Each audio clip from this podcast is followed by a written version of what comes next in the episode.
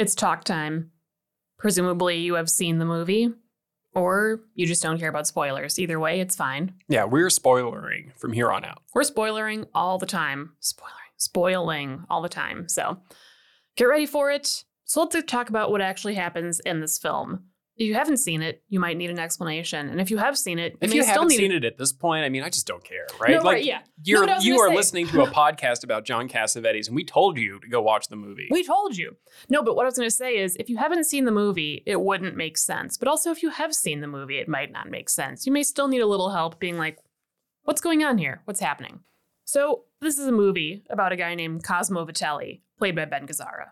Cosmo Vitelli owns a seedy but evidently very successful, or at least successful enough, strip club in Los Angeles called the Crazy Horse West. At the opening of the film, we see Cosmo paying off a significant debt. We don't really know how much money he's been paying off, but there's some reference in the dialogue to like, you've been paying this off for like seven years. And also, the guy he's paying off is like, hey, Cosmo, now you can work for yourself. Maybe it's important to clarify too that when he's paying off money in the beginning, he's not like paying it to the federal government. He's not like giving it to the bank. He's paying off mobsters. It's an illegal payment. It's an illegal, it is debt that he obtained in shady ways, and uh, he's paying off in a shady way. So, what better way to celebrate getting out of your debt to the mob?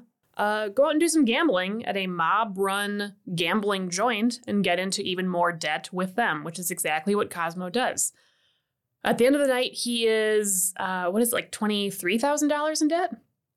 It's a lot of debt for any day, but also like for 1976. Can we? What's the inflated inflation adjusted value of twenty three thousand dollars? Let's find out. According to Ten there's, dollars. there's a website called the dollartimes.com. Are we going to use that? Maybe I should use something. You don't trust the dollartimes.com?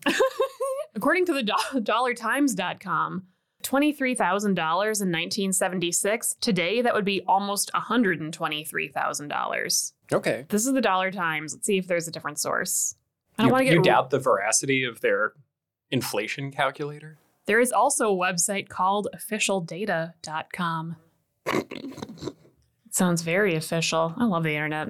I think that what we can just safely assume is that $23,000 is a ton of debt to rack up with one night of gambling.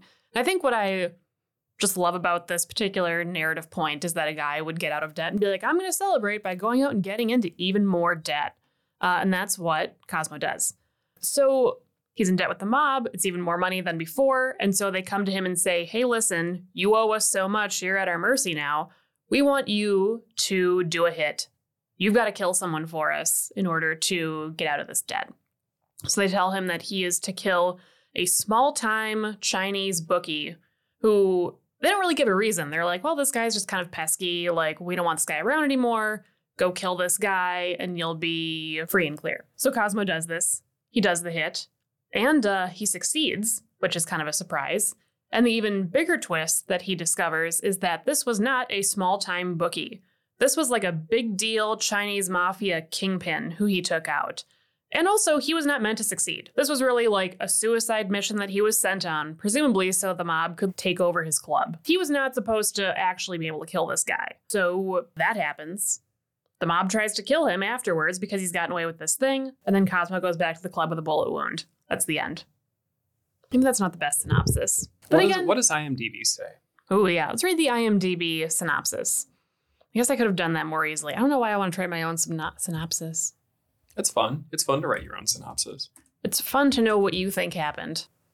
Okay, here's the IMDb logline. A proud strip club owner is forced to come to terms with himself as a man when his gambling addiction gets him in hot water with the mob, who offer him only one alternative. I do not think he actually comes to terms with himself as a man. I'm just going to say that right now. That's pretty good. It's a, a pretty gripping log line. But yeah, I don't know. I don't know how accurate that is. In any case, In any case, your yours was better. thank you. Thank you, honey. That's right. That's how you do it. That's, that's how you stay married. I think also it is a, a hard film to summarize because it's a weird film. It's kind of hard to say how it ends. I mean, it ends with him doing this hit, and then the mob tries to kill him. He escapes, and he just goes back to the club, and uh, like it's kind of unclear where's this going? What's happening for this guy? there may be certain aspects of this film that sound really exciting to you. And again, like we've talked about, it does have certain very classic film noir elements, certain things that are reminiscent of a good gangster flick. We have uh, these ominous debts that have can't be repaid, a la The Godfather. We have a guy who gets enticed into committing a murder, only the murder is not what it seems to be, which, you know, resonates a lot with Double Indemnity. There's like a version of this where Fred MacMurray is like, I was in too deep and I had no choice but to do blah, blah, blah. Yeah, there's a way to, there, you can en- envision a version of this movie that is a conventional noir, that is twisty and turny and exciting. But since you watched this movie, you know that that's not the movie John Cassavetes made. And in fact, more running time is devoted to pathetic cabaret acts and meandering conversations than is devoted to any of that plot stuff that you just mentioned. There are various points in the movie where you feel like it's really going to start to pick up uh, some speed and you know be a little more exciting. But then it's like the movie has a way of really deflating itself and taking the wind out of its own sails because it chooses to pivot from the really exciting action, violence, you know, gritty underworld stuff and focus on minutia. Uh, I feel like a, one one thing I really want to start with when we're talking about how this film really foils your expectations is quite simply the opening music, which we played at the beginning of this podcast and we'll play again. It really deceives you. First, you hear it and you're like, all right, this is cool. This is going somewhere. This is cool guy music. Cosmo's standing on the side of the road. He's kind of like strutting on the sidewalk. You're like, what's this guy gonna do? He's gonna like shoot somebody? Like, cool guy music. Real Spirit in the Sky vibes here. Yeah, Spirit in the Sky. And I feel like when the music ends, what I expect is like a cut to like him being in a room with someone, like punching them with brass knuckles, being like, "What? Give me, what, give me the money." You're like, "What? What do you think I am?" Blah. Like, you think it's gonna get good and cool and gritty, but it doesn't. The song keeps going. That scene lasts a little bit longer, and instead of doing cool guy stuff, Cosmo has a hard time helping people park. Let's listen. Are you looking for us? Huh? Come on in. There you go. All right. Go. Come on, ladies. Thank you. There you go. Vince, see that they can see it too, huh? A minute. Listen, you drive around the corner, you park in this parking lot, huh? All right? Okay. Okay. Where's the kid? But where's the kid who parks the cars, Vince? Go find him. Just from listening to that, for you, first of all, it's a long clip. Doesn't really need to go on for that long. And all you have to do is listen to it to be like, oh, this isn't very exciting. He's like trying to find the valet. Where's the where's where's Vince? Where's the kid? What's happening here? And even I like that the music continues too, and it's got this like quality to it of like like these are like action hits, like punctuating hits in the music. Yeah, right. And the punctuation is like he's telling someone where the parking lot is. Where's the kid? Where? Where do they go? What? Parking lot, huh? All right. That's a different sound effect. I It's like feel a Rachel it's- Dratch sound. that's uh, That's a Debbie that's Downer d- sound. Okay, but it's kind of like that. It's like a. Parking lot, huh? All that's just to say, this goes from being a moment with some momentum to it to like uh, we're we're parking the cars. It's not cool. And look, this is this is the whole movie. Um, I here, you know, I didn't want to spoil too much in our before segment where we were talking about the movie and like why are we starting here. Here, I can kind of spell it out a little bit more now that everyone everyone has seen the film. You can gauge John Cassavetes as a director. You can measure him as a director by measuring the distance between this movie and how Hollywood would make this movie, how Hollywood would tell this story. All of the extraneous stuff, all of the the op- opaque conversations that are had in this movie, all of the uh, interruptions to the action in this movie, all of these things are Cassavetes' way of making a movie. And so all of those things that frustrate your your enjoyment of this movie, I think you can use that as a way of thinking, okay, what if this guy isn't just incompetent? What if he just uh, what if he isn't just a bad filmmaker? But what if he's making a movie like this on purpose? And then if so, what kind of movie is he trying to make? What is he trying to do by making a movie in this way? rather than making it in a much more conventional way. And so it's fascinating to me that this is his attempt to try and square the circle a little bit and make a movie that people actually want to go see, but also is still very much a John Cassavetes independent film. And it's so fascinating to me that you can kind of see that play out here. And of course, it was a it was a failure at the box office. It, uh, people hated this movie, uh, but you can see the gears turning here in terms of how he's using a genre and how he's using conventions of filmmaking and how he's using expectations in order to do something that is very, very different from what Hollywood films typically do. And we can use genre to talk about this too, I think, also, which is partly also why I wanted to start here, because this is a genre movie. Like this is a, a neo noir, like kind of in the same ballpark as movies like Chinatown. Uh, the Long Goodbye uh, is you know a, a movie that I love that is kind of similar in many ways. Yeah, so it is fun to think about how this is John Cassavetes taking a genre and trying to like play with it and flip it on its head in a fun way, but he does it so ag- aggressively, maybe, that it just becomes difficult to watch for lots of people.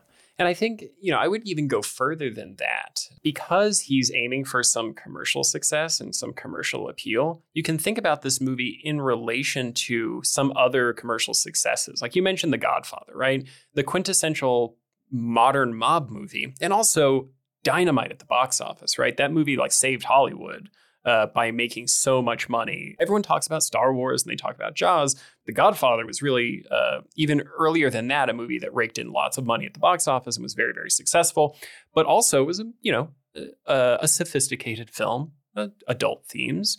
I think, you know, in some ways, uh, Killing of a Chinese Bookie is John Cassavetes trying to do something like The Godfather. Uh, it's a movie about loyalty. It's a movie about money. Um, it's a movie about independence and it's a movie about success and what those things mean. But they're refracted through Cassavetes' sensibility, which is very, very different. You can also look at another successful film from 1972, Cabaret. Bob Fosse's wonderful film about also a nightclub owner, uh, also about the relationship between the art and freedom that goes on inside a performance space and inside a creative space and the pressures from outside that space that impinge upon it and threaten it. You know, Cabaret is also very similar to Killing of a Chinese Bookie. But again, the way the story gets told and and Cassavetes' proclivities as a filmmaker lead him to go in very different directions stylistically and in terms of the the narrative flow of the film. But you can see this is a movie like on an island off by itself. And I think sometimes this is how Cassavetes gets talked about is like he's just totally his own thing. He's the father of American independent cinema and like a sui generis genius who's just making his own films that are totally, totally different from everybody else. We kind of talked about him in this way a little bit earlier because it's helpful to emphasize that he's a unique filmmaker. But he's not a filmmaker that's totally cut off from the rest of cinema. It's not like this guy didn't go to the movies and like didn't live in Los Angeles and work in Hollywood. He knew what was going on in the industry at the time, and I think that his work was in many ways in conversation with what else was being made. The, except that it's very different. Except right? can, we, can we play another clip of a, of a scene that would never. Yeah. So, as we said, Cosmo's in debt, and he is therefore forced to do this hit. So, at a certain point, the mob just shows up at his club. They're like, get in the car, you're doing it now. They've got a lot of uh, instructions that they want to share with him. Uh, warning, as usual, this is kind of a long clip, so just roll with it. You see this? You know where the Laurel Ventura Freeway is? You go over Laurel. Two blocks on the other side of the valley, past Ventura Boulevard. Stay to your right under the bridge, you get on. Stay to your right on the freeway to get to the Hollywood. You take that straight till you come to three pronged freeway. It's on the map, take a look at it. It's Where one freeway becomes three freeways the Pasadena, the Santa Ana, and the harbor. You take the Pasadena on your left. Stay on that till you get to Rossmore. Get off the Rossmore exit, go east till you come to Filbert. It's on the map. Park the car, walk seven blocks. Wotan and Gray. It's all marked. Here's the book steps are in there. None. Police car came by, but it, they kept right on going. Here's the key. Now, we got it from the locksmith who put the Chinaman's locks in. We know it works. For the back stairs only, Cosmo. Yeah, you gotta stop off at a joint and buy some beef. Got three dogs. They could buy 12 hamburgers. Don't put mustard on them either. And no pickle in it. Or ketchup. And don't put any onions on them. Yeah, yeah. For some reason about like the no no pickles, no onions, I just think is so funny. I also like what ugh, such long detailed driving instruction. I'm like, what what movie pauses in this way? Like it makes me think about Robert Bresson and in Pickpocket and how all, there are all the shots of the guy going up the stairs. Oh, like why are those there? This is sort of like the equivalent of if you know you saw Chinatown, we're like, oh my God, where's Evelyn right now? And they're like, she's in Chinatown meeting at that guy's house. And Jack was like, how do I get to Chinatown? Can someone really like take five minutes to explain like how I drive to Chinatown? Like, how do I get there? What route should I take? Where do the highways converge? Like, where should I park? How many blocks do I have to walk? Like, and we it's also worth noting too that this scene is extremely underlit. It's a very dark car. So you've got these like shadowy like guys in a car like holding out maps being like yeah no onions like it is it is very anticlimactic this is the kind of scene that would just be cut out, right? Or or cut down significantly in a Hollywood movie, um, because it doesn't really add to the story. Like you don't need to know what the directions are to get to this place. Maybe it's useful to know that there are these dogs and that he'll have to negotiate getting by the dogs with the meat because that sets up an expectation that can then be paid off. But there is no value to you, you know, you go past Ventura and you make a right onto the freeway and then you go this far and then you get off the freeway at this street. It's purely extraneous information. And this movie is full of this kind of stuff, right? These little moments. And Cassavetes films in general are kind of chock full of this kind of stuff. These extraneous little moments that that don't really move the story forward in any kind of clear way, um, but that Cassavetes thinks are really important to the film that he's trying to make. And I want to say it's somewhere in Ray Carney, and where he says that um, Cosmo is like, want to, if I'm remembering right, he says it's like as if Charles Foster Kane was stuck in a De Sica movie, right? That like this guy who's the man of action, who's like this this strong protagonist figure who knows what he wants and is aiming to get it is like trapped in this cinematic universe that is full of incidental, mundane, neo-realist everyday life. Uh, and the jarring clash of those two sensibilities coming together is part of what makes the film interesting. And this is the sort of stuff like this is like bicycle thieves stuff, right? yeah it really does have like a neo-realist bent we talked about mikey and nicky the elaine may film that cassavetes was in around the same time that this was made there's a character in that movie who is also trying to perform a hit but at a certain point he he's arriving to do the hit and he like can't find a place to park and the way that this scene is like no hitmen aren't cool. They're like and it's not like a cool profession. There's just all this like minutia and there are like logistical problems like oh where do i park? Like well that's kind of happening here too where you're performing this hit. It's supposed to be like this exciting gangster moment but really it's like look at this map. Like da da da like park here get on this highway. No onions no mustard. So now that cosmo has his instructions the mob has given him a stolen car to drive on all these freeways Which, which immediately breaks down. which yeah, which immediately gets a flat tire. And then we watch him uh, negotiate getting a flat on the highway and then having to put the hood up so that cars behind can see that the car is broken down. Another very uncool moment. Cosmo then jogs over to a gas station, calls a cab, which is going to take him to the hit, which is really hysterical to me that you would call a taxi to the hit. And then while he's waiting, he is, you know, as always, concerned with what's going on at the club. So he calls the club to see what's up. And uh, it's a pretty great conversation that follows. Sonny, how's it going? Well, who's on stage? Margot and Sherry. Yeah, why are only two girls on stage? Where's Teddy? He uh, just came on. All right, well, what's he singing? What song is he singing, Sonny?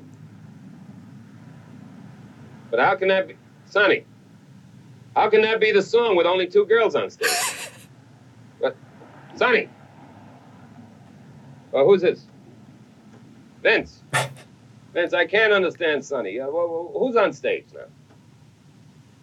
The the the uh, the the short girl, Uh, Margot Donna, right? And the tall girl? Right, Sherry.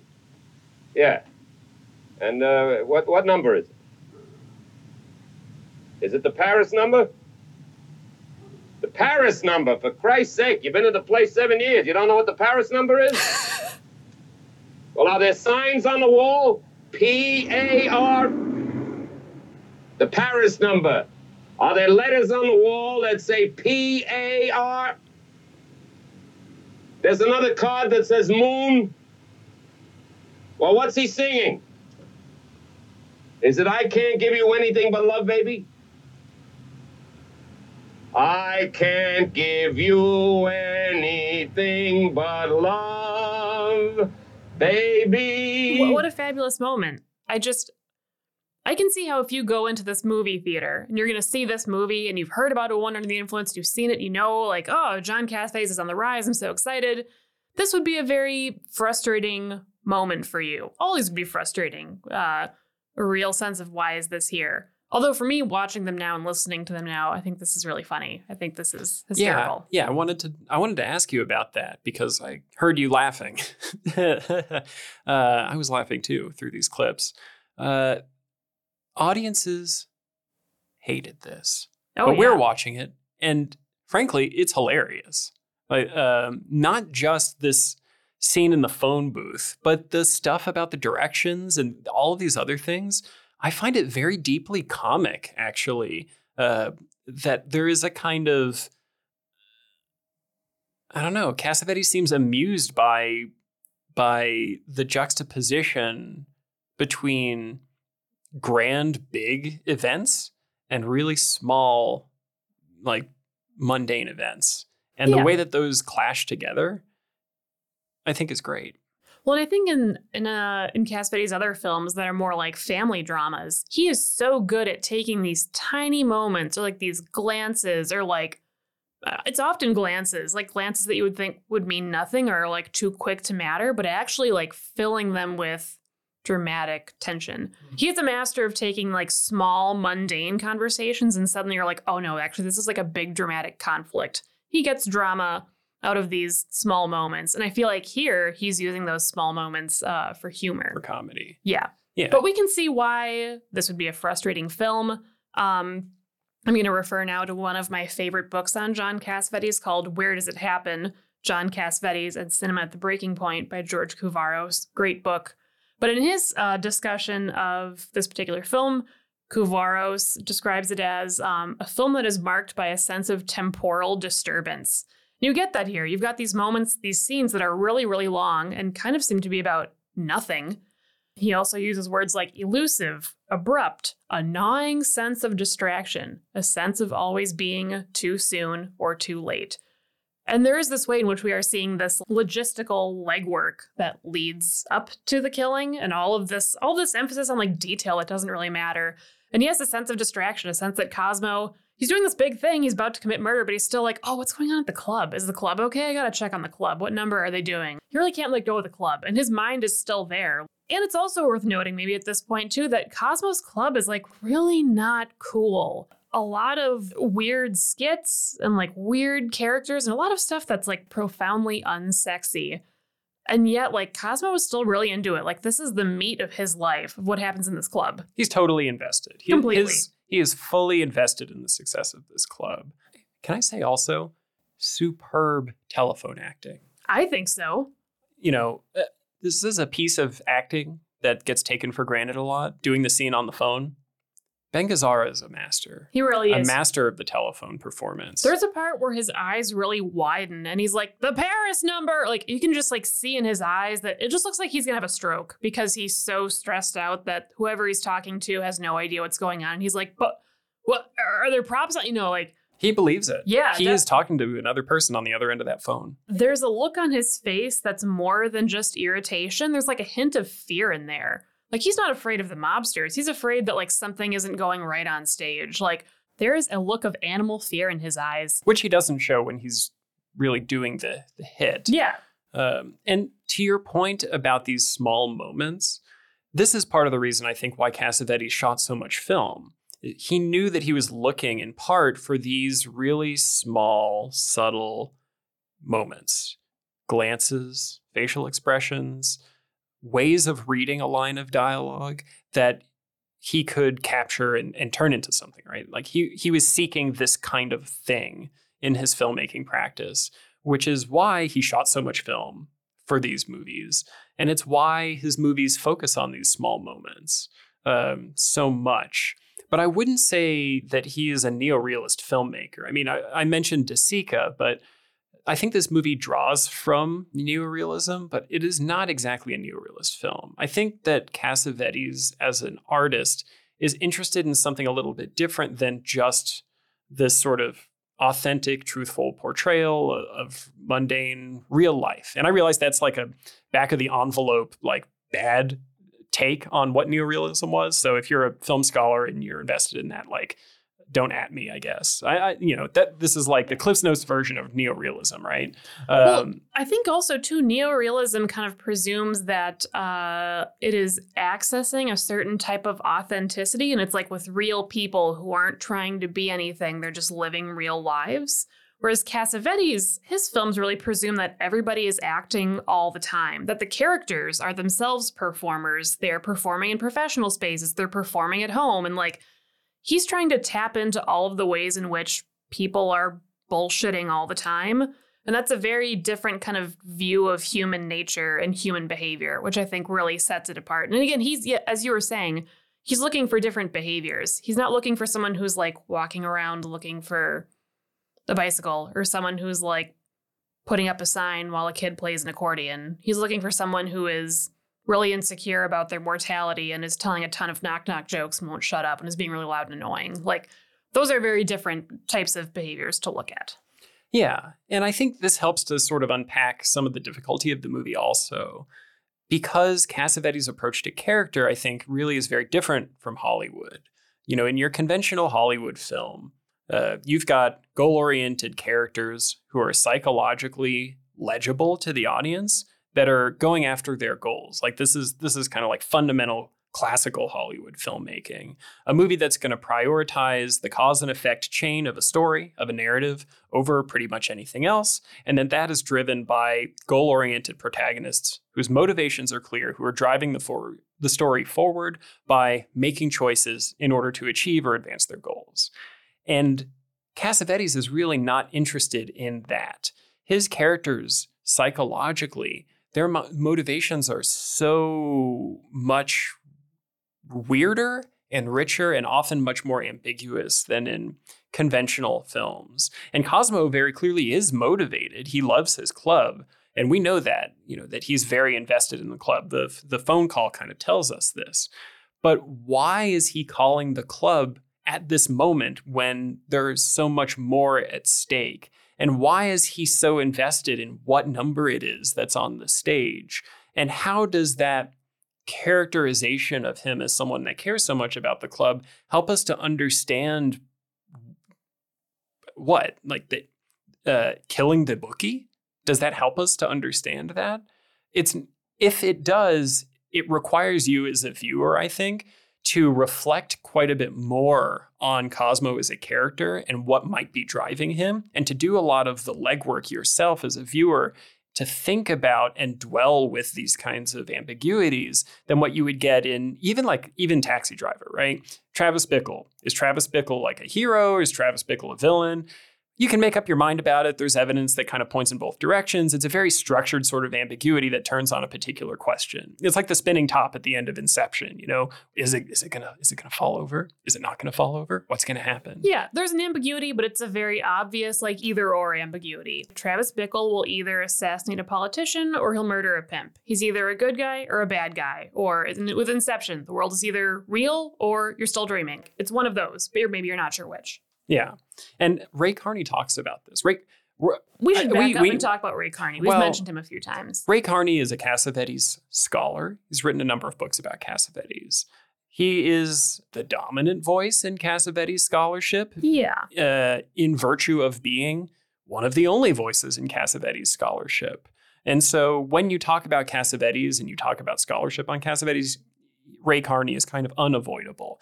And we I've got lots more to say about Ray Carney. Yeah, But- there is there is much more to say about him, and we will unpack him because there are a lot of complicated things with Ray Carney too. But we'll get into that kind of as the season progresses. Just for now, know that when we refer to Ray Carney, we're talking about the probably the most well known Cassavetes scholar. I want to read you a quotation. Do it. This is from the films of John Cassavetes. And this is Ray Carney. The mysteries, uncertainties, and vagueness in Cassavetes' work are real. They are not feigned, arranged, or calculated. The questions he asks are ones for which he does not have answers. It was not merely a rhetorical pose when Cassavetes insisted that he only made movies about things he, quote, didn't understand, or when he argued that, quote, you have to guard against knowing because knowing is a form of closure. To know something, this is Carney, to know something is to foreordain its trajectory, to limit its possibilities, to short circuit the learning process. I think it's important to take some of that with a grain of salt because when Ray Carney talks about Cassavetes and his filmmaking process, he makes it sound like Cassavetes had no script. He didn't even know how the movie was going to end, and I don't think that's true. Uh, I think that's maybe taking it a bit too far. But I do think what's useful about that quote is this sense that Cassavetes is really into ambiguity, and he's into like very thick, complicated ambiguity. It's not like a clear question that he's posing. It's an assortment of very complicated relationships and people. And not only are they unclear to the viewer, but they seem like unclear to themselves. Part of why they behave so strangely is because they are not totally aware of what's going on within them. I think there's something here also about, you know, how, how much of it is rhetoric and how much of it is reality is uh, is itself an ambiguous question. But the idea that a filmmaker would make films where they don't know what drives the character. You would write a screenplay where characters do things, and you, the screenwriter, cannot answer the question of why they do a certain thing that they do. And this, I think, points to like a difference from Hollywood, but also you know a difference from from other kinds of filmmaking too. And it kind of helps us maybe hone in a little bit on what makes Cassavetes a distinctive and unique filmmaker.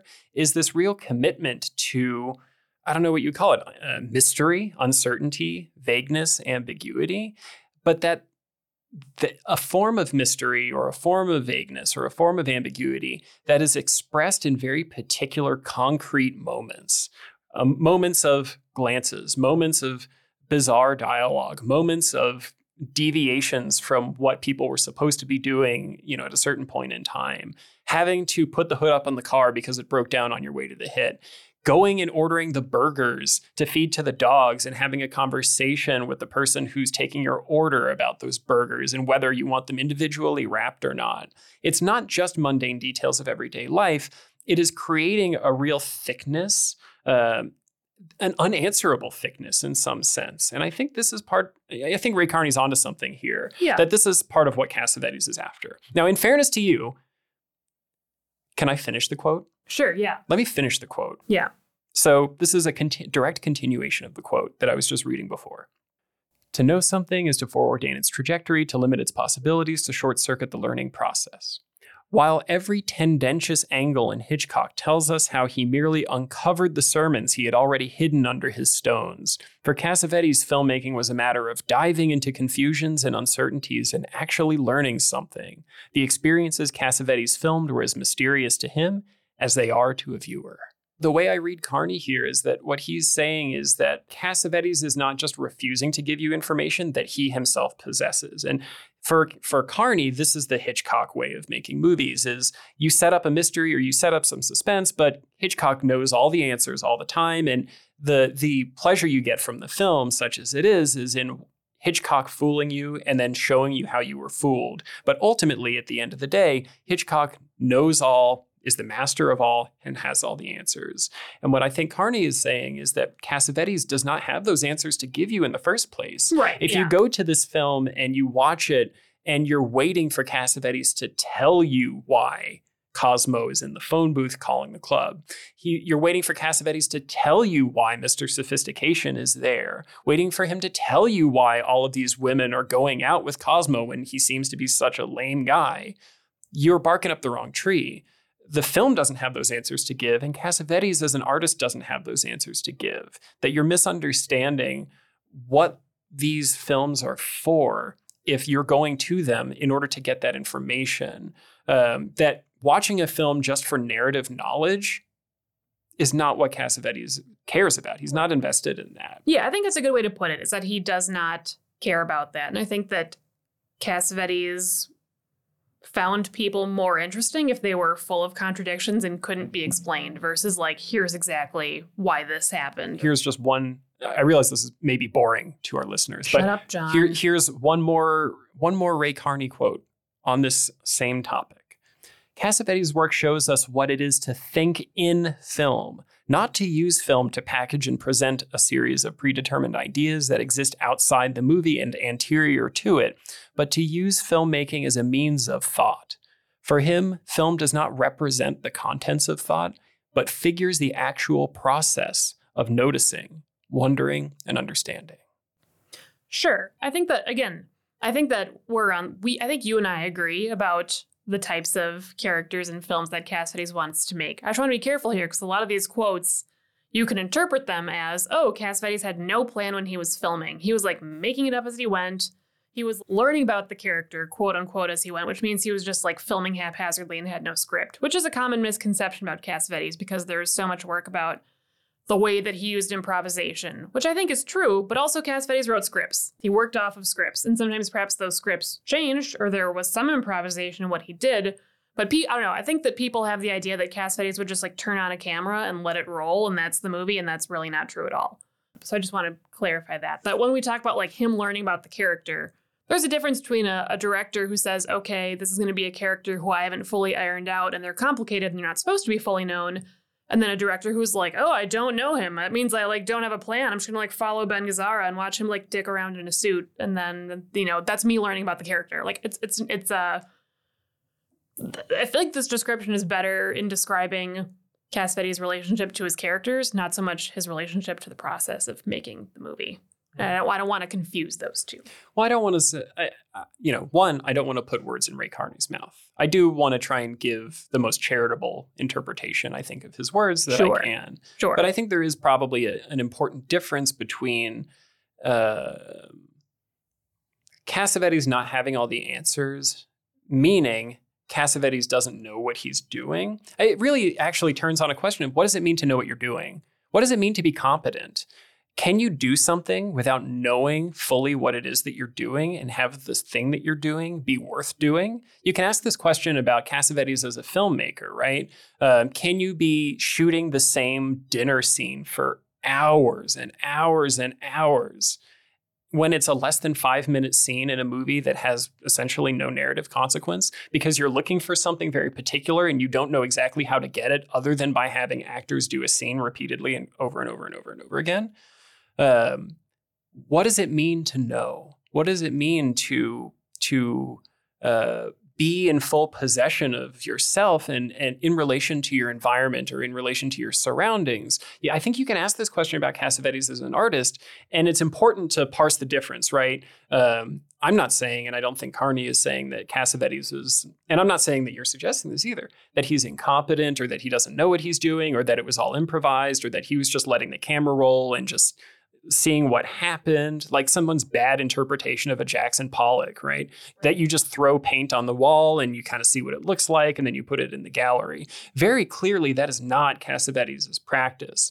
But I think there is an but a lot of people think that it is. yeah, yeah, yeah, yeah. This this is important. A lot of people, I think, look at Cassavetes and and see someone that is not in full command of their potentialities as an artist. But what interests me about this also is that Cassavetes' characters oftentimes are replaying this same dilemma, this same question of what does it mean to know something? What does it mean to be competent? What does it mean to be in full possession of yourself as an individual in relationship to the people around you or the community around you? Um, what does it mean to like be in the world? There is, I think, a, a rich, deep philosophical question that runs through Cassavetes' work about you know one's situatedness uh, in the world as a self. Uh, and I think we can see this with Cosmo too. Um, you know, to what extent is he knowledgeable? To what extent? To what extent does he know what he's doing? On the one hand, on the one hand, he's a ridiculous character, right? runs this seedy nightclub. The acts are, frankly, less than stellar in some ways. Yeah, this was one Uh, of my favorite. I think it was an IMDb review from a user who was like, What's up with this strip club? It's not even sexy. This is the lamest strip club in the world. Which I would say to that person, actually, a lot of strip clubs are not actually that cool. You might have some delusions there. But also, he, I mean, that's correct. This is a very, it's a very strange strip club. There's nothing that's very like arousing about it. It doesn't seem very funny. None of the acts that they put on, like, it's just not uh, of all the strip clubs I can imagine going to, this would not be a first choice for me ever. And yet, at the end of the film, that club is packed. Yeah, at one point Cosmo's talking about it and he's like, "Oh yeah, I like put all the money I make back into the club and it's really paying off. It's really successful." And you as the viewer are kind of like, "Yeah, right. I've seen a slice of this. It doesn't look like it's doing that well." But you're right, John. The last scene of the film is uh, an act at the club. Cosmo has gone back after doing all this violent work. And yeah, the club is full. Like a lot of people are there cheering, having a good time. It's packed. And they seem to be there for the show. They're Right. not just there because it's a bar that's open. They're watching the show. This isn't their last choice where they're like, well, this place has liquor at 4 a.m.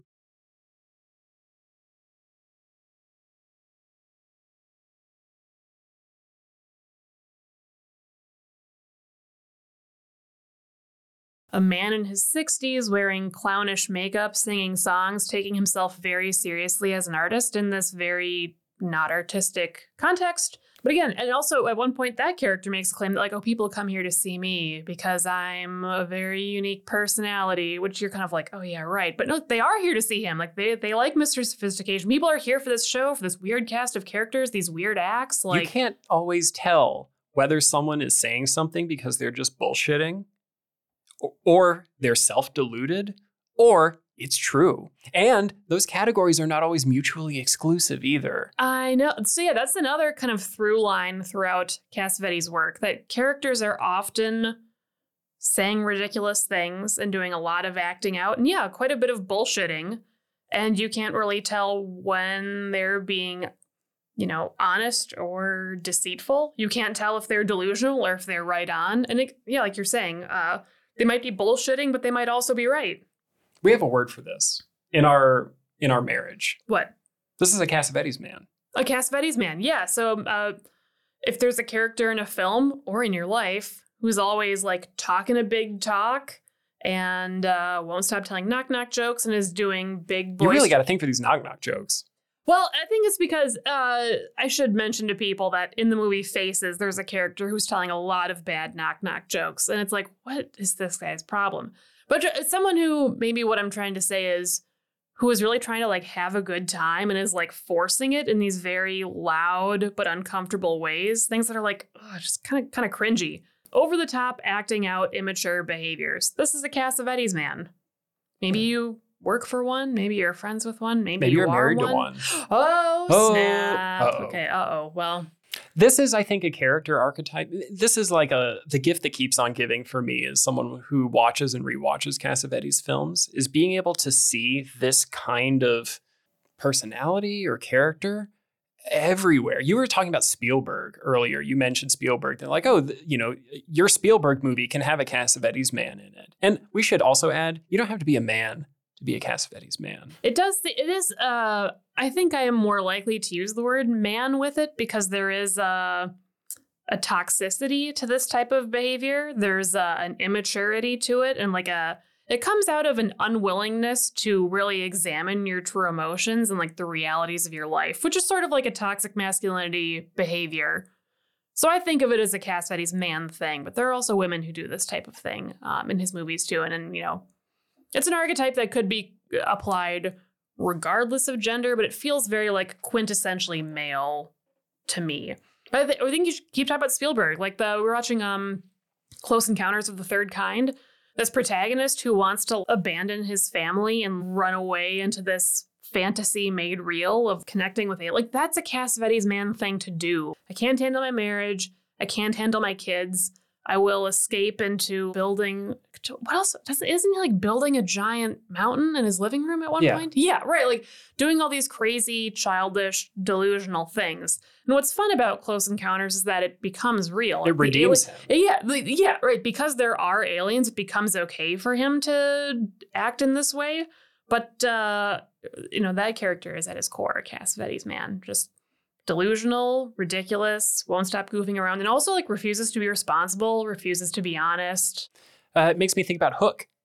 Robin Oh, yeah, Williams is like yeah. a reverse Cassavetes man. He For like sure. learns how to become a Cassavetes man by going to Neverland. Mm-hmm. um, yeah, in some ways, the it's about growing up, or it's about being an adult, and it's about like uh, the relationship between childishness and responsibility, uh, and how those wires get crossed sometimes. And I think when we talk about husbands, we'll talk about this quite a bit more. And I think I want to add to uh, the way that we're talking now, it sounds like we are being very down on the Cassavetes man, like he's a piece of shit guy. Sometimes. Who isn't, and that, yeah, that is true. That is definitely true.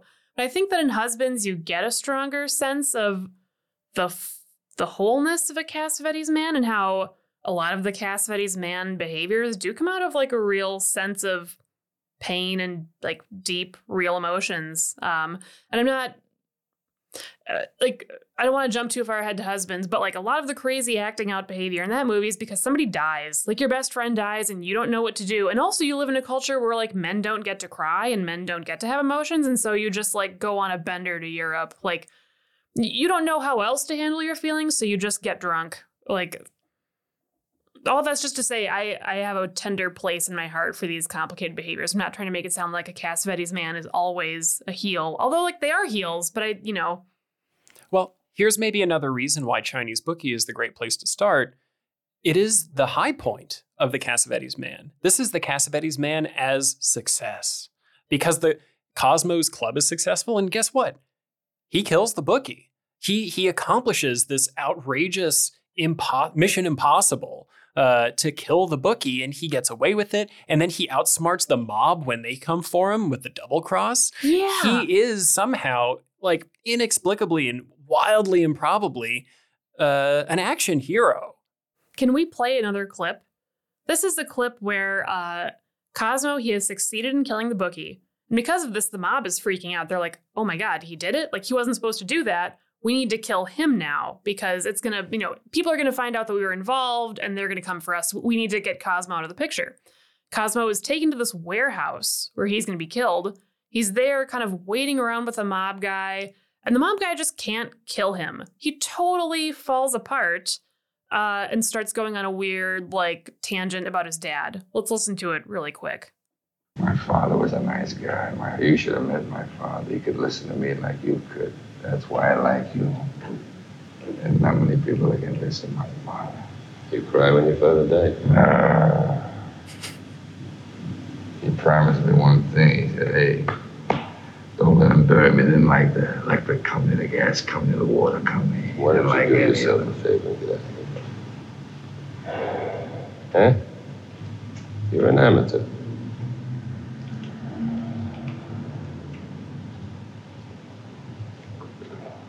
Take a walk. So that clip is a little bit hard to hear, but uh, what's happening is the Tim Carey gangster cannot bring himself to kill Cosmo. Cosmo sees his weakness and he's like, "Hey, what are you doing? Get out of here. Take a walk. You're an amateur." This moment is the pinnacle of badassery to me. That someone has brought you to this place to execute you, and you just dismiss them. You don't even need to fight them. You just tell them to take a walk. You identify his weak point, which is talking about his father. This guy is like talking in circles about his dad, and like Cosmo just sort of is like needling him. He's like, "Yeah, you cry when your father died," and the guy's like, "Ugh." That's it. Great. He crumbles. That's it. Yeah, that's the end. And then the even a- another great part. We don't play this clip; it's very long. But uh, so Cosmo dismisses this mob guy. He leaves. Another guy comes, and that's the guy who's really trying to kill Cosmo in earnest, but he can't even find him. Cosmo is like hiding in a room in this warehouse. This guy is like running into every other room and like shooting at nothing. At a certain point, he shouts to Cosmo, like, You know you're gonna die, like, come out here and like face me, something along those lines. And you, the viewer, are like, Okay, we're gonna have a cool showdown. But it never happens. Cosmo just leaves. He like goes down a back staircase and goes back to his club. There's no climactic shootout.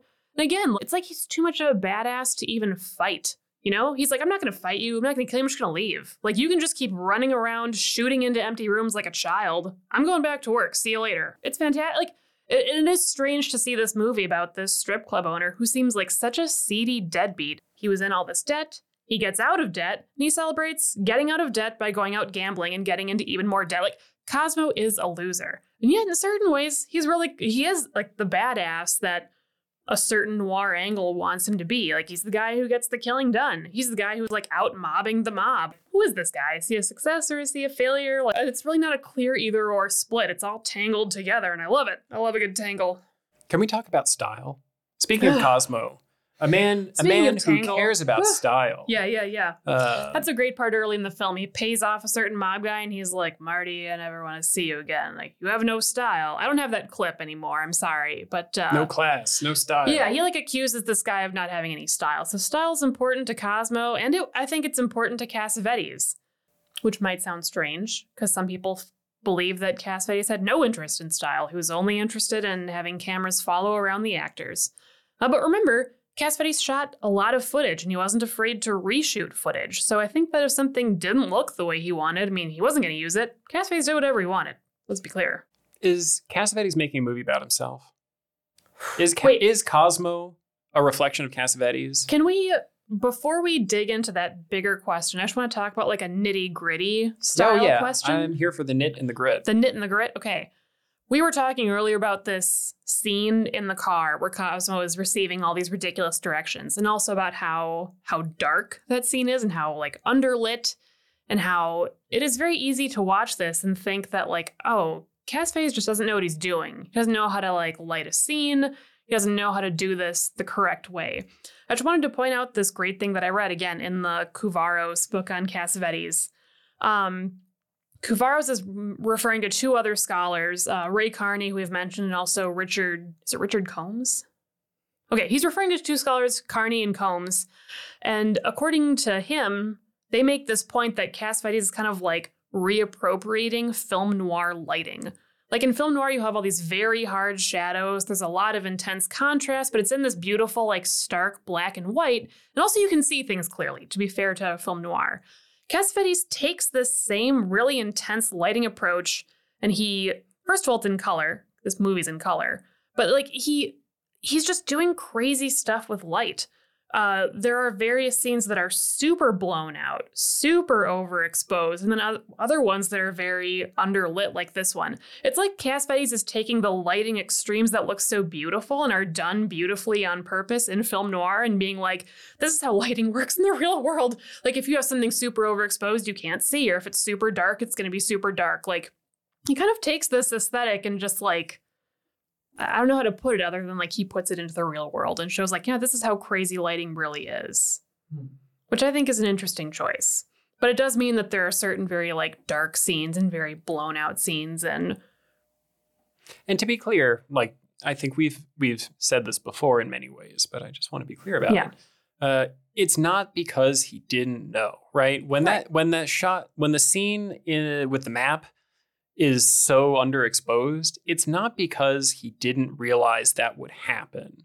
In fact, there's a, a quote somewhere where he talks about it in particular, and he talks about how he trusted the audience to adjust to it and to to as long as he didn't cut to something really bright in the midst of that, that the audience would get drawn into it because it was lit in that way. Here also, it's again, it's a choice. It's not uh, a necessity or an incompetency. Another thing we're talking about classical Hollywood style and how causality is so important. You want to know why something is happening, why a character is doing something. And uh, similarly, clarity is very important. You want to be able to see what it is that's happening.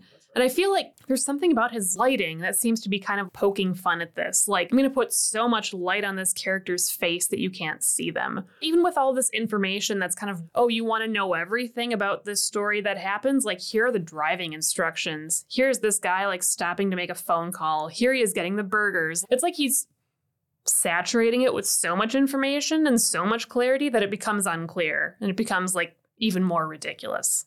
I don't know. I was just I'm just, just putting that out there. I'm not 100% behind that. But there's just like there's something comical about how much information you see and that it's like a I don't know. You see so much that it becomes unclear. And I feel like that's a lot of what Cassavetes does too. He's giving you so many data points and putting drama on so many small things that it's like, what? I don't even know what to do with this anymore. You have to figure it out. That's right. You've got to figure it out. Let's go back to that question you asked earlier about uh, this Cassavetes making a film about himself. Yeah, I want to know what you think. Is Cosmo an allegory for Cassavetes? And follow up question: Is Mr. Sophistication an allegory for Cosmo and or for Cassavetes? There's kind of like a, a triangle in this movie where if you want to think about the relationship between the artist and their art, then you can kind of think about that as a relationship between Cosmo and Cassavetes and, and Mr. Sophistication and Cosmo. And the reason why I'm thinking about this one is, you know, people talk about this, like Ray Carney talks about this. This is a point that he makes. But also, this is a film, and it's not Cassavetes' only film like this, but this is a film that is self consciously and explicitly about art, about uh, entertainment, about creativity, and about how those things get practiced in the world and about what those things mean to the people who are invested in them. And in that way, it is not dissimilar to filmmaking. And here also, you know, this is yet another reason why I think this is an interesting starting point is because it gives if you buy this line of, of interpretation, it gives you a way to think about this film as being a reflection on what Cassavetes thinks art is and what Cassavetes thinks filmmaking is. And if you can glean something from that, then that can also help you then to look at the family dramas, look at even the studio work, and start to see some of those same ideas uh, play out in ways that are less explicit. So I think I should answer that by talking just a little bit more about Ray Carney, who does make the argument that there's a very clear connection between the plight of Cosmo, the strip club owner, and Cassavetes, the filmmaker. According to Carney, Cassavetes was very quick to talk about like studio, like Hollywood studios and studio executives as gangsters, and uh, no, in you can certainly see a connection here. Like Cosmo just wants to be a guy who runs a strip club and makes his art, but these you know thugs are twisting his arm and making him do things he doesn't want to do, and they're interfering in his um, freedom. It's like cabaret. The, Yeah. you got the Nazis on the outside that are that are starting to impinge on the on the creative and personal freedoms that go on on stage and, and in that creative space. Yeah, you've got uh, stories about artists versus bullies, and the bullies can be Hollywood studio executives, the bullies can be mobsters, the bullies can be Nazis, and then inside the club you have the person who's making their art. And it's also true that um, Cassavetes did a good bit of stage work and some stage directing, and not you know it's not quite as well known as, as his movies, but he did have a relationship to to the stage, to the theater. So I think that making this claim that Cosmo can be kind of a stand-in for Cassavetes. I don't think that's off. I think it's interesting because Cosmo and Mr. Sophistication, this stage character played by Meade Roberts. No relation. Yeah, yeah, no. God, I wish, John. Never mind.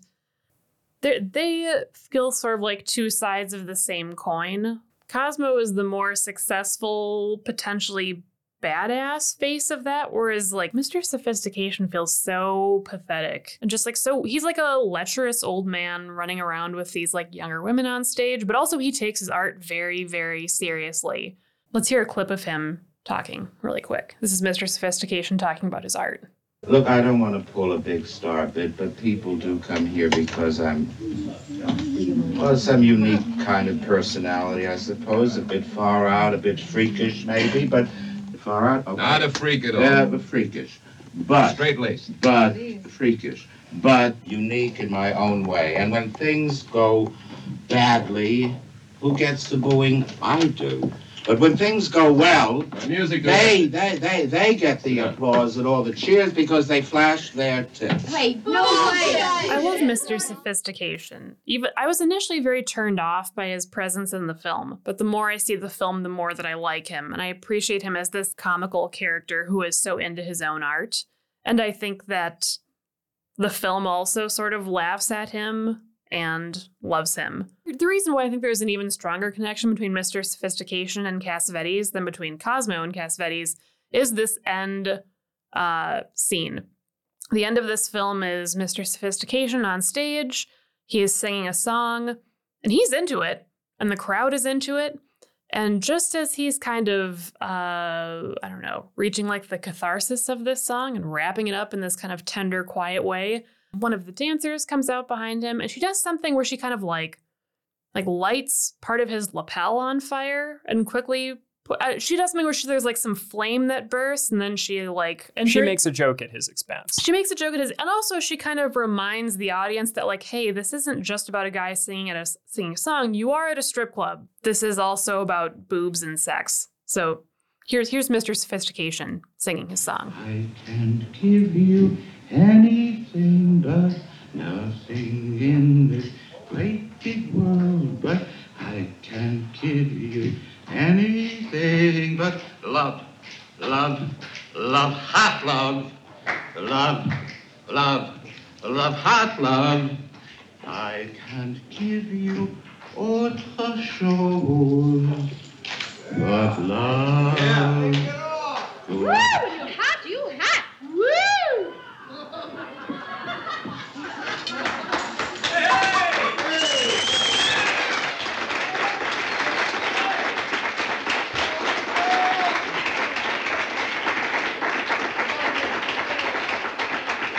One thing that this audio really doesn't uh, convey is the look that's on Mr. Sophistication's face. After this has happened, he just has this look of supreme irritation and also sadness, and then just kind of like walks off stage. And everyone claps, but he's clearly really ticked off. It, it's, uh, I read it as humiliation. And I read his, I mean, Mr. Sophistication is all about hu- humiliation. Like the, the only viable outlet for his art is this strip club. And yet, there's kind of a sense of perseverance through it. He keeps showing up. He he is invested in it in some way. Uh, if he didn't care at all, then perhaps he wouldn't be so irritated by it. Uh, but there, I think, is a, a sense of perseverance through humiliation, which maybe aligns a little bit with, you know, and here this is an interpretive leap, but Cassavetes' own ideas about himself in relationship to cinema. He's an artist working in this medium. His films are not particularly successful. He has some critics that like his films. He's seen a little bit of uh, recognition, but relatively little recognition for the work that he's doing. Uh, and oftentimes having to go make personal phone calls to theater owners to beg them to put a woman under the influence in the theater. That you've got one of the greatest films of all time in the can, and you still have to go crawling and begging for money and begging for people to put that movie out. Um, that for Cassavetes, being a filmmaker means being an artist, caring a lot about your art, and enduring period. Enduring full stop but enduring humiliation. Mm-hmm. enduring gangsters um, forcing you to do things that you don't want to do. Enduring conversations with the money men. Enduring people with no style and no class that want to tell you what your style and what your class ought to be. Mm-hmm. that this is kind of the the meta drama of Cassavetes' career is having to wrangle with these things, which I think is part of the reason why he he gains this notoriety for being the father of American independent film. It's not just that he made these movies, it's that he becomes an avatar for for a way of making movies and for the kinds of trials and tribulations that independent filmmakers and independent artists are forced to go through within a commercially dominant system that that is organized entirely around money. And also it doesn't help that he's a filmmaker, which is inherently an expensive medium. If film stock costs money, this is the point I want to make. And when you shoot a 100 to 1 ratio that's a lot of money. I think I like the way that this conversation is kind of bringing us back to this question of performance. Because I think that when we talk about social performance, whether it's, you know, at work or with your friends or with your spouse, there's sort of a, a judgment that can come with that. Like, oh, are you just a fake person? Are you a phony? Are you a liar? Like, if there's something wrong with you and you're a bad person because you like you can't be authentic or like you can't be real or you can't be honest.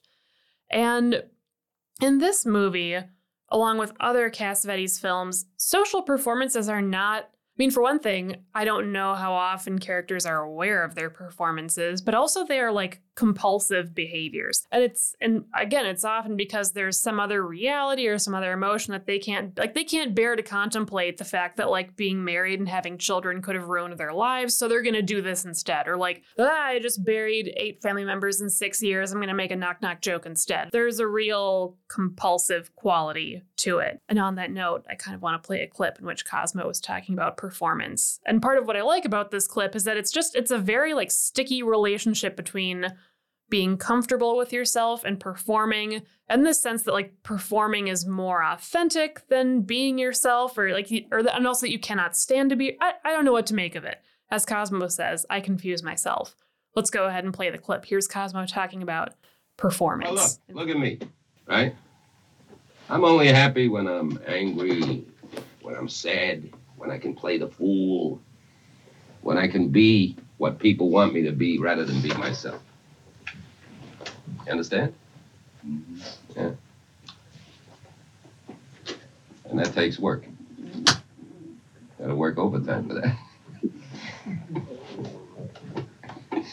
yeah, doesn't matter who you are, what personality you choose. Come on, baby. Come, on, silly baby. Choose a Come on, personality. get. So let's go down there I'll give you a rundown after the show. Right. We'll do a great show. Watch out. your back. We'll smile. We'll cry big, glistening tears that pour onto the stage, and we'll make their lives a little happier, huh? So they won't have to face themselves. They Come can pretend to be somebody else. And I think that's part of what I really like about Cassavetes as a filmmaker and the stories he chooses to tell and the characters he puts on screen. I feel like there are more and more movies these days where people are, in my opinion, unrealistically self aware and are like learning things. I don't know. And I just, I don't experience people to be that way. I don't feel like people are off the, are always conscious of what they're doing and why. And I actually think that people are like rarely conscious of what they do and why. And the way that Cassavetes creates this like knot that's impossible to untangle between like authenticity and performance and like being honest and deceiving yourself and deceiving about deceiving other people and thinking that you're being honest when maybe you actually aren't or like thinking you know yourself and you don't.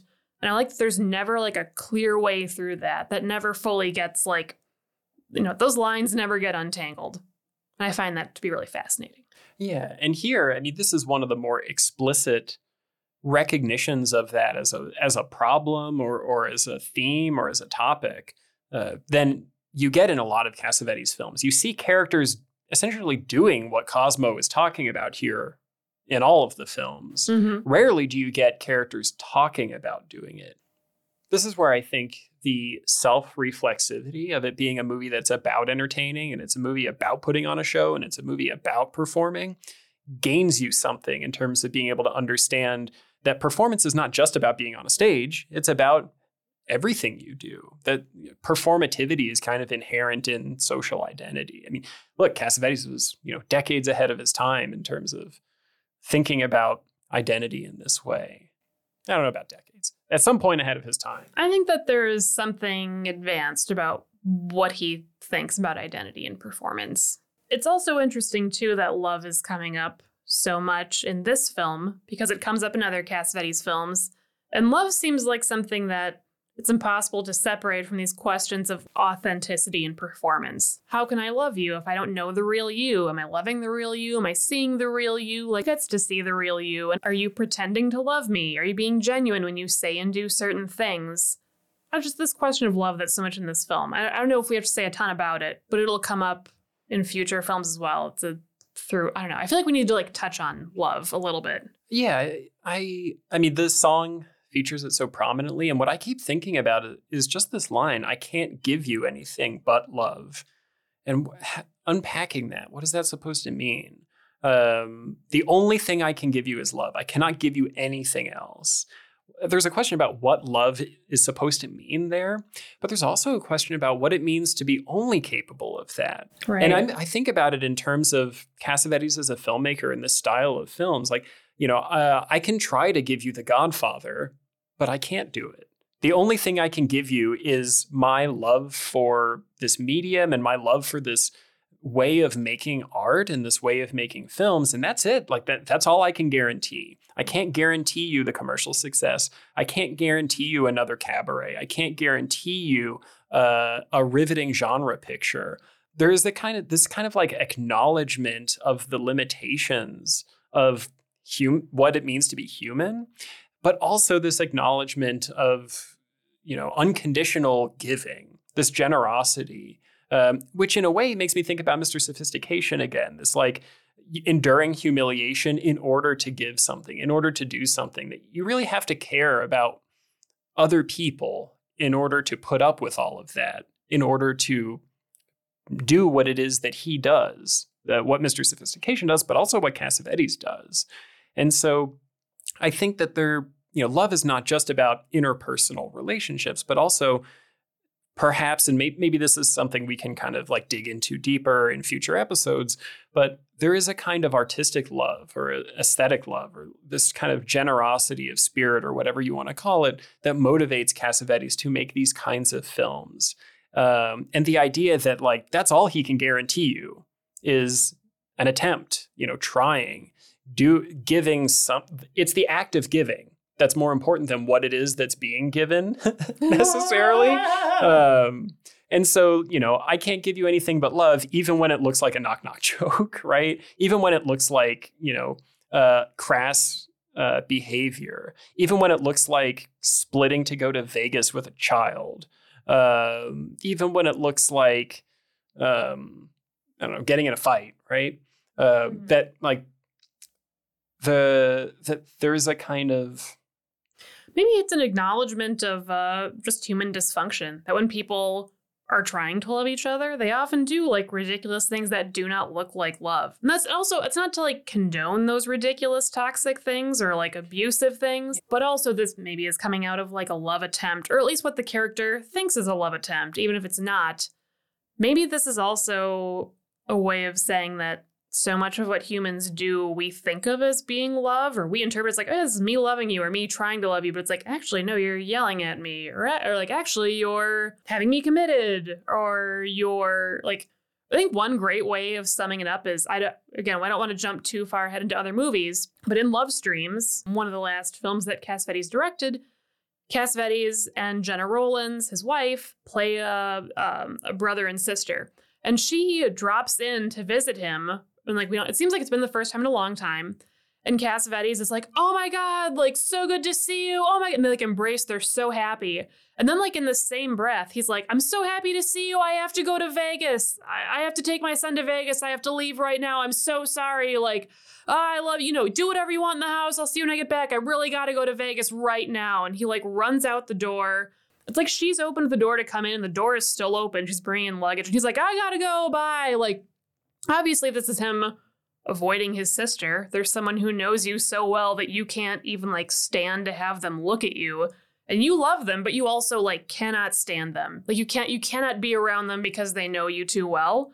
And I feel like this is a quintessential example of like, I love you, I need to get away from you. Or like, I love you, I'm being a dick to you. And again, I am not, I feel like as I'm saying, this sounds like I'm condoning abusive behavior, which I am not all I'm trying to say is that so often in Cassavetes' films, he's trying to pick apart the weird things that people do when they claim to love each other, or the ways that people like might avoid people that they actually love, or like put up barriers between you know them and the person that they love. Be- being in love is not always like warm and easy. Sometimes it's like, oh my god, my sister knows me too well. Like I can't do this. I think it sits for us as a question, a Yeah. question for the for the other episodes. What is love in a Cassavetes film? I think you you cannot watch all of Cassavetes' films and not be interested in like, okay, what is love that everybody's talking about? All of you dysfunctional knock knock joke telling weirdos. Let's talk about the reception of this movie a little bit. We we've already alluded to the fact that it was not commercially successful, and I want to be more precise about that. It was a disaster, a flaming failure of a movie. Everyone who liked Woman Under the Influence because of its dramatic family melodrama was alienated by this crime movie.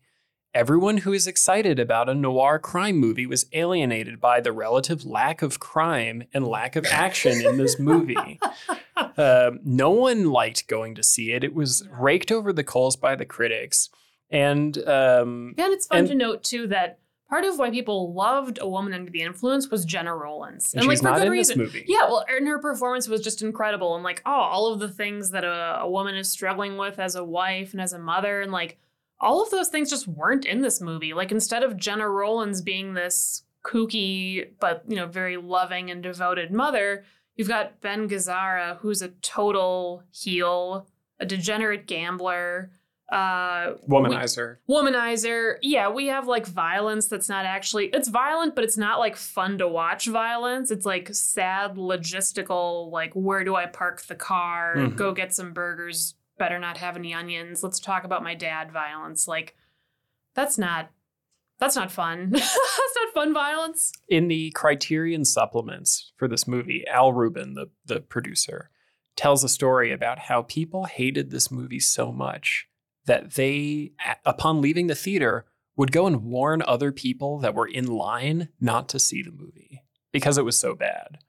They, they pulled this movie from distribution after like two weeks. yeah i think so john cassavetes had like of course set up his own distribution his own screenings but the initial ones went so poorly everything else just got canceled i think that They had uh, invested a lot of resources too. Actually, he had he had hired people and had an office like in New York. They they were expecting a big push for this movie, mhm. and it imploded. Yeah, yep, yep, yep, yep, yep, yep. Um, so it, it did not succeed, despite all the nice things that we've said about the film and all the reasons why we think it's an interesting movie. It did not connect with audiences, and I think this also points to yet another way in which Cassavetes is really not that he's totally isolated from, but is kind of like operating on a different wavelength from your Scorseses and your Altmans and your Woody Allens and your your other um, new Hollywood director types. Um, because Taxi Driver is like a hard movie to watch, but you get your action at the end, right? Like that movie was successful. Um, it was controversial. It's a hard watch, but ultimately it worked, you know, quote unquote worked in the theater. And this movie did not. It was just too far out for audiences to go for. Um, and yeah, perhaps was a misstep not to have Gena Rowlands in it. The, the closest thing you get for a noir, there's no femme fatale. I, you know, we didn't really talk about this, but like the women in this movie are really very secondary. I mean, Cosmo has this has a girlfriend that's more important to him than the other women. He also has this connection to her mother, which is fascinating and not particularly spelled out. I was thinking uh, thinking along noir lines that the closest thing you get to a femme fatale in this movie is Seymour Cassel, who's Yeah, like, right. "I'm like really your friend." friend, but I'm also, you know, selling you uh, up the river, right? Right, yeah. Um, and that's just not that just doesn't give you the same kind of dramatic enticement. no, it really doesn't. And it's uh yeah. We were talking about love earlier, and throughout uh, Killing of a Chinese Monkey, there's a lot of references to parents. There's like Cosmo telling weird stories about his mom leaving his dad, and uh, like re- there's a point when he's like introducing a the club, and he's like, "Any mothers in the audience? Mothers who love their children?" Which like, what? Where'd that come from? I was just like, there's like a lot of talk about parents and mothers and fathers, but yeah, there's not a lot of like women in this movie, which that's not a huge surprise. There aren't always a lot of women in movies, but no femme fatale, which you would expect to see in a noir, and certainly no Gena Rowlands. So the movie was initially a commercial failure uh, for all the reasons that we talked about. Um, and it is important, I think, to note that Cassavetes had cut the first version of the film really quickly. He had an obligation to do some acting work, so he was kind of up against a deadline in cutting the film. A couple of years later, in 1978, he went back and re edited the film. My take on this is that I think he was still trying to chase this dream of commercial viability and that he thought if he could recut the movie, he could make it smoother and a little bit more streamlined and make it uh, a more inviting film to watch. That didn't pan out. The 78 version was not more theatrically successful either, although I think, if I'm remembering correctly, it did become the standard home video version um, until the until the Criterion box set or something like that. So for a long time, the 78 version was the only version that people had access to. Uh, we should talk about the differences. We did promise this earlier in the podcast that we would cover the differences for people who watched one version or the other. Um, and uh, there are a couple of main differences here. One is that the 78 version cuts down on a lot of the performance scenes. So, where the 76 version really kind of luxuriates in these performances and gives you the gives you kind of the whole scope of their patheticness or lameness or whatever you want to call it. The 78 version basically cuts them all out. You see a little bit of people performing, but then you don't actually see the performances unfold for the most part. Uh, another important difference is that the material is reordered, particularly towards the beginning. And so it's reordered, I think, with one main idea in mind. Um, and it has to do with the relationship between the gangsters and Cosmo. Although I, you know, I agreed with you earlier on that I think the 76 version is probably the stronger version that I feel like just makes a little more sense, as much sense as like a Cassavetes film wants to make. What I love about the 78 version is this. In the 76 version, it opens with Cosmo paying off the debt. There's kind of like no context. You're like, who is this guy where? All you really see is like they're at a cafe giving him a bag of cash. Afterward, Cosmo's at work at the club later that night, and Seymour Cassel, one of the mobsters, uh, comes to the club with some women. They have a great time, and clearly he and Cosmo are becoming friends. And he says to Cosmo, like, hey, I've got a place too, this gambling joint in Santa Monica. You should come. Then after that scene, we do see Cosmo getting ready. He takes three of his dancers with him. He picks them up and pins corsages on them then he does go to this. He doesn't pin the corsages. His driver has to do it because despite his emphasis in style and class, he doesn't actually know how to pin the corsage. That's right. He has his driver pin on the corsages. Also, there's a, a way of reading this too that I can't, I think it might be Ray Carney who says this. I'm sorry if I'm wrong there, but that like Cosmo is too modest to like touch a woman to pin a corsage on her, like near her bosom. Like, he, he, like he runs a strip joint and yet like touching a woman that way is like uh, uh, uh, like that's how averse he is to intimacy. Anyway whatever. What i like about the 78 version is that it cuts out the scene that where you see um, uh, Seymour Cassel's mobster character coming to the club and then inviting Cosmo to come gamble. I like thinking about Cosmo as this like loser who like he doesn't need someone else to tell him to go out and celebrate being debt free by to, by getting into more debt. He doesn't need to be in like that was his idea to be like, "Oh boy, I paid off my debt. Let's go gamble and celebrate." Like there's no invitation needed. He doesn't need to like make friends with this guy and have the guy be like, "Oh, come to my place." Like it's just of his own volition. So that I feel like that adds a certain dimension to Cosmo's character that I like. On the other hand, I do like this that initial scene in the 76 version I like seeing them become friends. And I think it's helpful too that you see a little bit of the club. Like it just kind of fleshes out some more about Kaza pun there, flesh. um, it, I don't know, just gives you a better understanding of the club and like the business that Cosmo runs that he's like so proud of. So that is useful, but yeah. And I think in the 78 version, it can the way it's cut can give you the sense that the gangsters are out to get his club and the reason why the reason why they want him. The 76 version. No, I mean in the 78 version. Um, because in the 76 version, with that initial conversation scene where Cassel's at the club, he does make a remark when, on the outside, I think, where he's looking, he says, Oh, this is a nice place. But I like to read it as not that they're they're casing the joint, but rather that they that Seymour Cassel is just like Cosmo, that he's just another Cosmo in a different part of LA um, and that there is a possibility of a genuine friendship there. And that later in the film, when Seymour Cassel is saying like, "I liked you," you know, he's saying these things that it's I, that it's true that there's some truth to that. Without that earlier scene where you see them having that conversation, there's no basis for later in the film when he's saying like, "Oh, I always liked you." You think it's just a lie.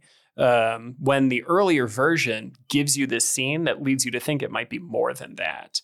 Without that scene, you know, kind of paradoxically, I think the 78 version leads you to more readily interpret the mob making Cosmo do this hit as a workaround, as just like a, a means to get control of his club. That's interesting. So yeah, I think that Ray Carney makes like the opposite reading of you. Because I think he reads it as um in the 76 version, Seymour Cassel's first trip to Cosmo's club is like bait. Like he's going there on purpose, not because he has any interest in the club, because he knows like Cosmo has a reputation for being an idiot gambler. And he's like, they're like, yeah, come invite him to gamble. He'll clearly get into a lot of debt and then we can take his club. Like this whole thing was a plot to just get Cosmo's club.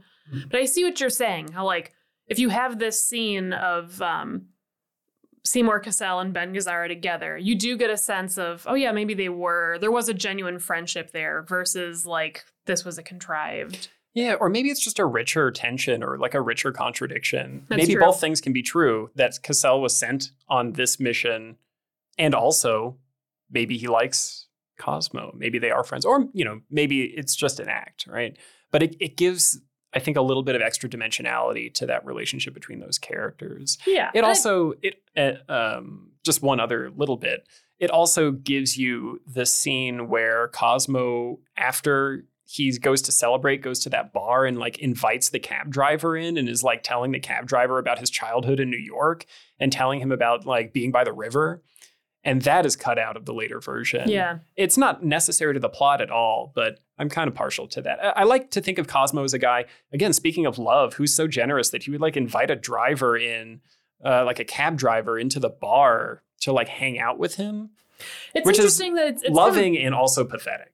Yeah, and also there's a way in which you can interpret that in two opposite ways. On the one hand, maybe Cosmo is a nice guy who's like, "Yeah, come in," or Cosmo just wants to be seen as a like a high roller who's like, "Yeah, come take advantage of my largesse. Like, I'll buy you a drink, sad cabbie." And there's also a way in which that seems to play out when he's getting ready to go gambling with his three. He's got three dates. Three of his dancers come with him, and like how he wants to seem like I'm a big man. I'm gonna go gambling. I'm bringing three women with me. I rented a limo. We've all got these really tacky corsages. Like, is he being generous or is he just trying to seem like hot Yeah. shit? And with the champagne in the limo, here's another Right. thing the 76 version gives you is in that prior scene with Seymour Cassel, Cassel is talking to him about Dom Perignon. And then you see later, uh, Cosmo is telling the, the dancers about Dom Perignon as if it's like his class and his style and something that he knows all about, you know, because he's a club owner and he's living this lifestyle. When actually it really looks like he doesn't know anything about it and he's just taking stuff that other people told him and making it part of his personality. That's true. I do like that part of it. I do like to like yeah, because I think that he's with hanging out with Seymour Cassel and he's like, "What is this?" And Seymour Cassel's like, "Dom Perignon." And then yeah, the next night he's like pouring champagne.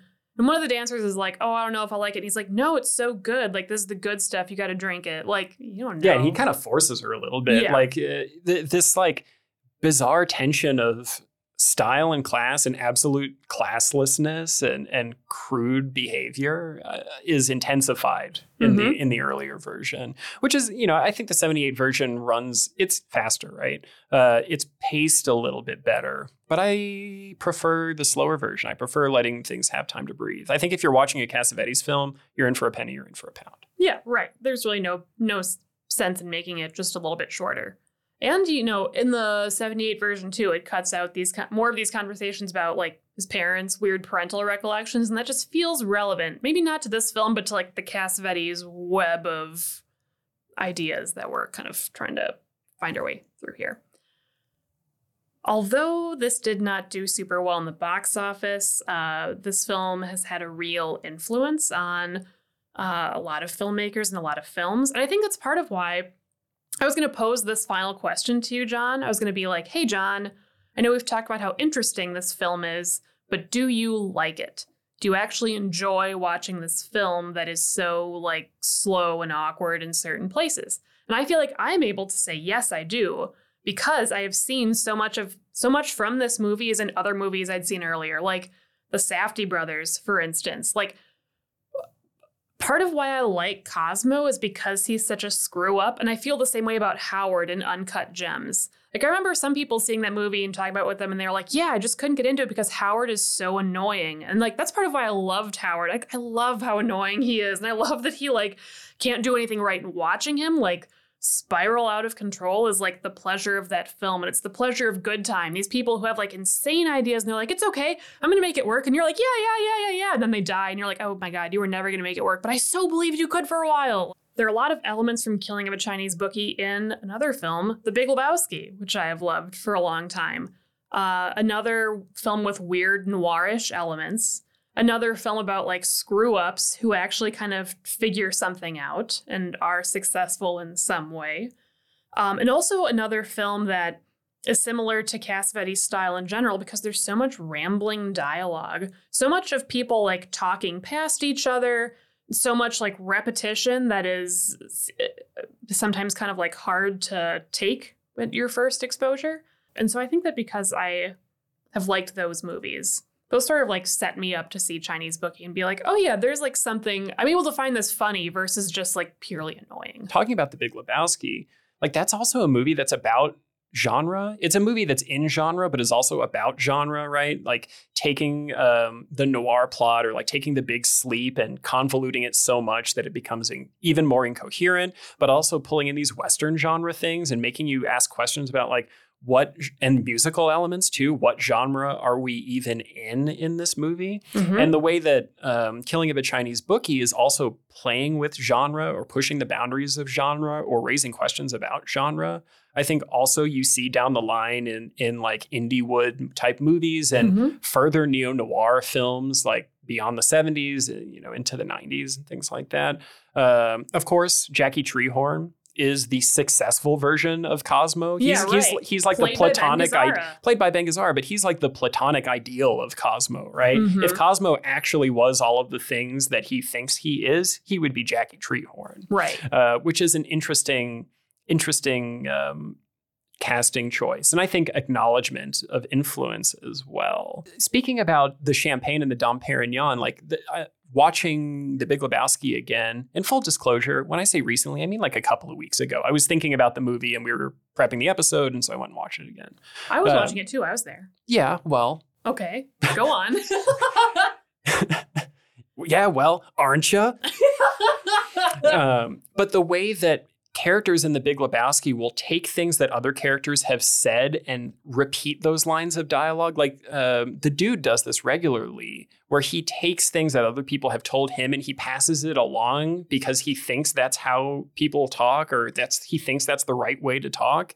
And and you, the joke is that he he doesn't know what he's doing. He's just like a conduit for these these like verbal phrases um, that are circulating through this movie. Um, gosh, I should have written them down. No, I mean the one of the big ones that happens early on is um he's at Ralph's and uh HW is on the TV. This saying, aggression will not stand. Yeah, this aggression will not stand. And of course that comes back later on when they're talking about like the rug and how, you know, he can't back down and things like that.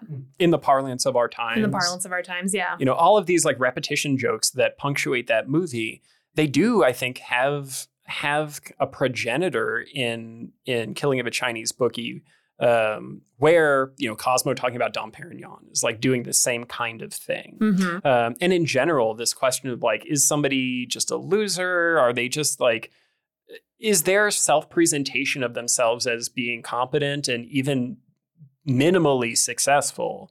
Is that just an illusion? Is that just a performance? Is that just cobbled together from other things that they've seen somewhere else?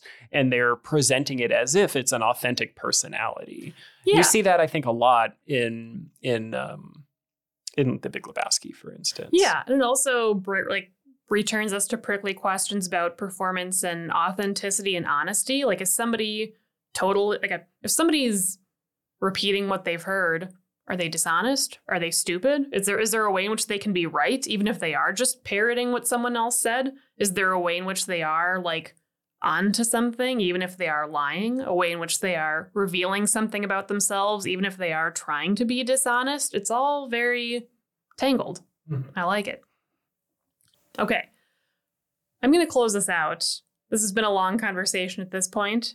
It's probably time to wrap it. At hey, least what, for what now. are we doing next time? Next time, we are doing Husbands. That's right. Which is uh, starring John Cassavetes, Peter starring Falk, Peter Falk, and Ben Gazzara. Ben Gazzara Gazzara's back. Ben Gazzara's back. Back to the Future. Mm-hmm. It is another interesting film about toxic masculinity, about uh, self destructive behaviors, about social performance, about love, and also about the kind of sticky relationship between love and a loss of control, a loss of control of your surroundings, a loss of control of yourself. Before we go, I want to play one last clip from Killing of a Chinese Bookie. Uh, in this clip, Cosmo has just given his team of dancers and Mr. Sophistication a pep talk for why they need to get out there and perform for the crowd. And uh, I don't know, a final portion of that hype up moment is singing this song. This is a song that also comes up again in uh, the film Faces. And because it comes up multiple times, um, I thought it was worth some extra attention. And it includes so much of uh, what we've talked about. We've got love, we have self destruction, we have a loss of control, self sabotage, men. It's all in this song.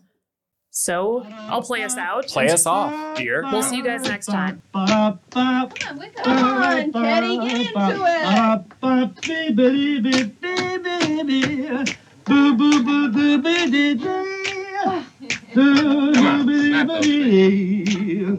Wars have come and wars have gone. History goes on and on. But ever since this world began, love, not war, has conquered man. Caesar fought to gain control. Worldly wealth was Caesar's goal. But then Cleo played her hand, and love conquered just as planned.